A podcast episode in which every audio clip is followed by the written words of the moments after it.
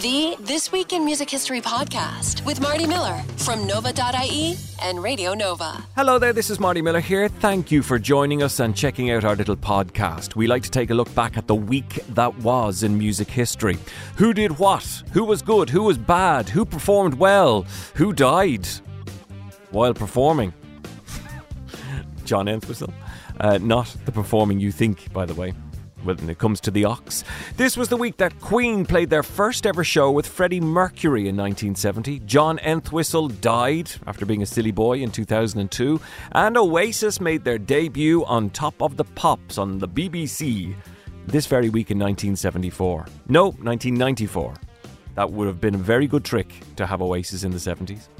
1970, we did have Queen though, just about. They were billed as Smile, but they would soon become Queen. Freddie Mercury, with Brian May, with Roger Taylor, and a fella called Mike Grose on bass, played their first gig together in Cornwall. I used to follow sort of Smile a lot, you know. And we were like friends. I used to go to their shows. And... Well, Freddie sort of said, "No, look, dears, you must have me. Here I am. I'm, you know, I'm right here." We'd just seen him kind of pouncing around the place and being very outrageous and generally acting like a rock star, even though he wasn't.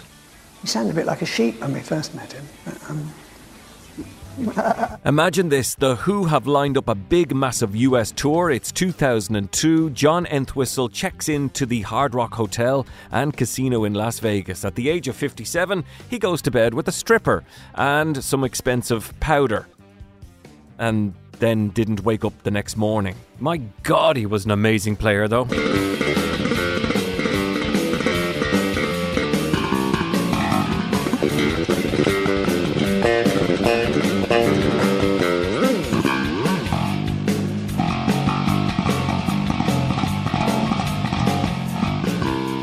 Football mad Elton John achieved his lifelong ambition.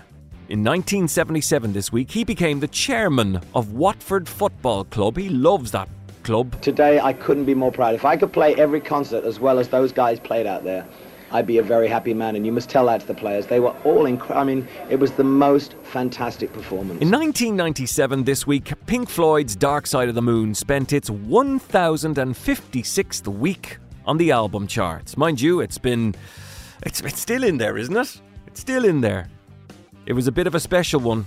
Here's David Gilmour. The big move forward on Dark Side of the Moon was Roger's coming of age lyrically and having the um, the ideas and the intelligence to uh, take a subject and examine it in all its parts, in all those different songs. 2016, we remember this week Scotty Moore. He was Elvis Presley's longtime guitarist. He died at the age of 84 in 2016. He, part of the original Elvis band and part of what this should have been a demo, but Sam Phillips, who recorded it, thought it was so magnificent. Well, it went on to become a part of music history.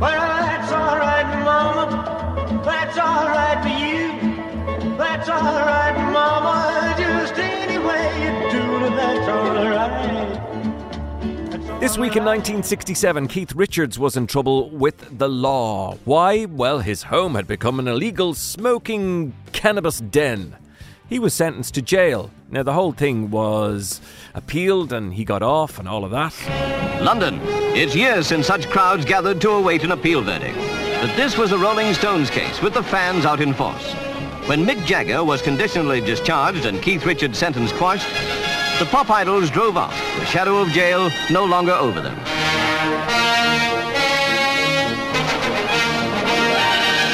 This week in 1985, John Lennon's 1965 Rolls Royce Phantom V limo sold at an auction in New York for a huge amount of money, over 3 million quid. It was originally Valentine Black. Uh, it was ordered and delivered in the spring of 1965, and in the fall it took the Beatles to Buckingham Palace to receive their MBEs. So, when did he decide to create this amazing piece of art? They were mixing down Sgt. Pepper's Lonely Hearts Club Band, and uh, he commissioned Steve Weaver at J.P. Fallon to make the design, and uh, it was approved. And he sat in the garage uh, with cans of house paint and put the design on the vehicle. And it was delivered nine days before the press conference for Sergeant Pepper's. In 1994, this week, Oasis made their debut on Top of the Pops doing Shaker Maker.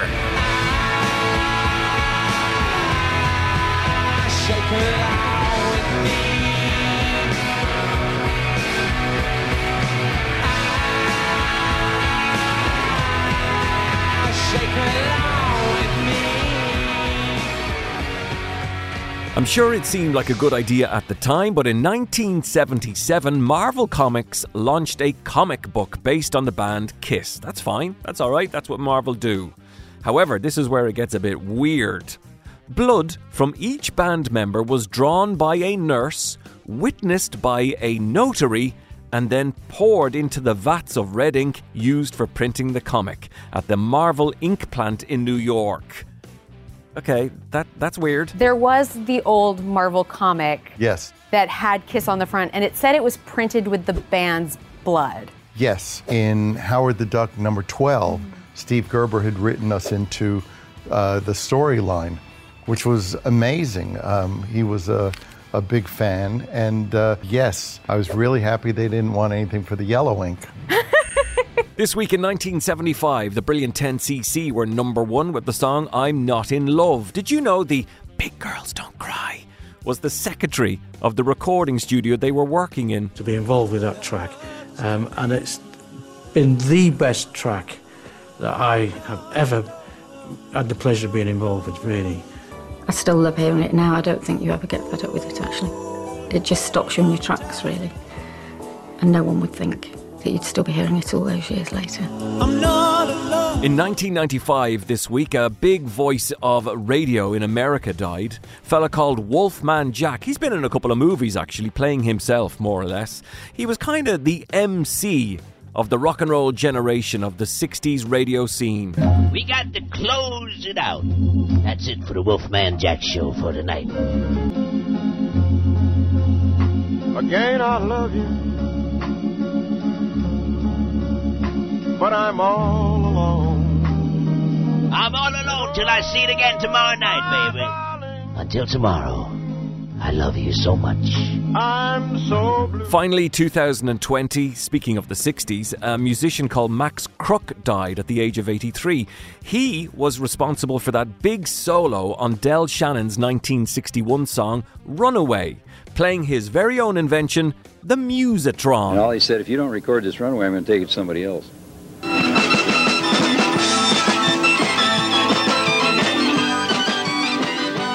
And that is a look at the week that was in music history, June 27th until July 1st. Every single day on Radio Nova, we take a look at the day in music history, and there's more for you all of the time on nova.ie.